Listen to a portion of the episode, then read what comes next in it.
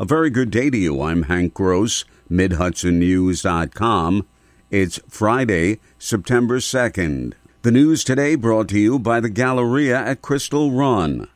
Governor Kathy Hochul yesterday flew over the massive Minnewaska forest fire in the Napanoch area that's been burning since lightning strikes last Saturday.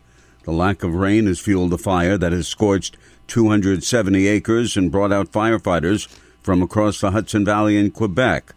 Hochul has a theory as to why the weather is so dry and the fire is so stubborn. I do believe that this is a result of climate change. You go through all these years seeing this happen out west and this extreme weather out west, but places like New York would watch from a distance. We sent people. We were always the ones sending help to those places. And now we're in a situation where the state of New York is calling on for help from others. The governor said the State Department of Environmental Conservation is predicting it could take one to two weeks to burn itself out.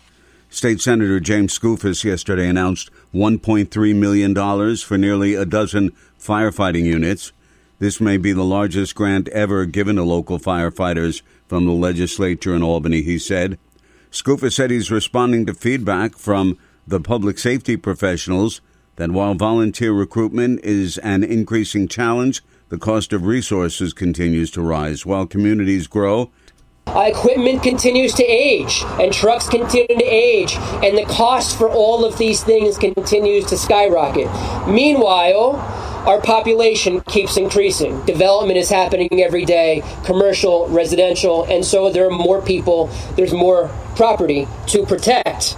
The grant will help bolster public safety and ensure much needed resources for the volunteers, the senator said.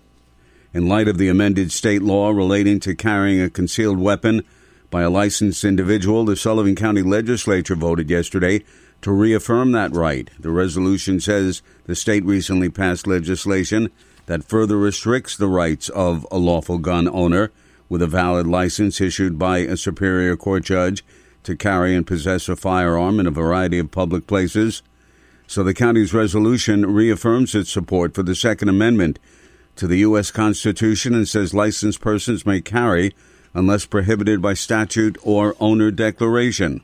More news right after this.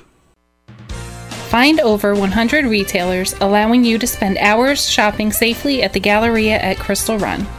Enjoy the big brands and the diverse selection of family owned stores all in one location.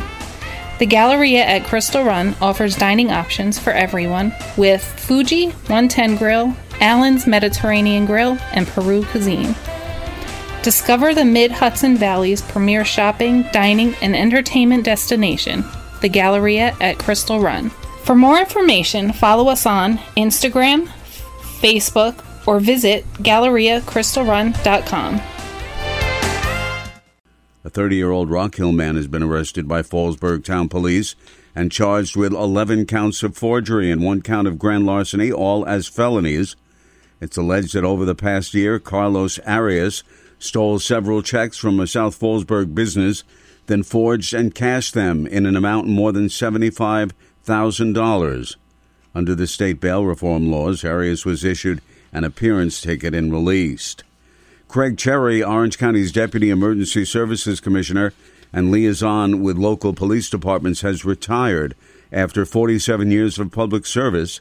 He served in his latest role with the county for 15 years.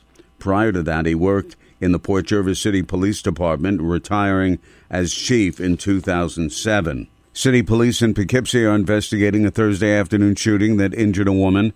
The victim was uncooperative with detectives and refused medical assistance from the ambulance crew. The victim was heard saying, I've been shot before. This is just a graze.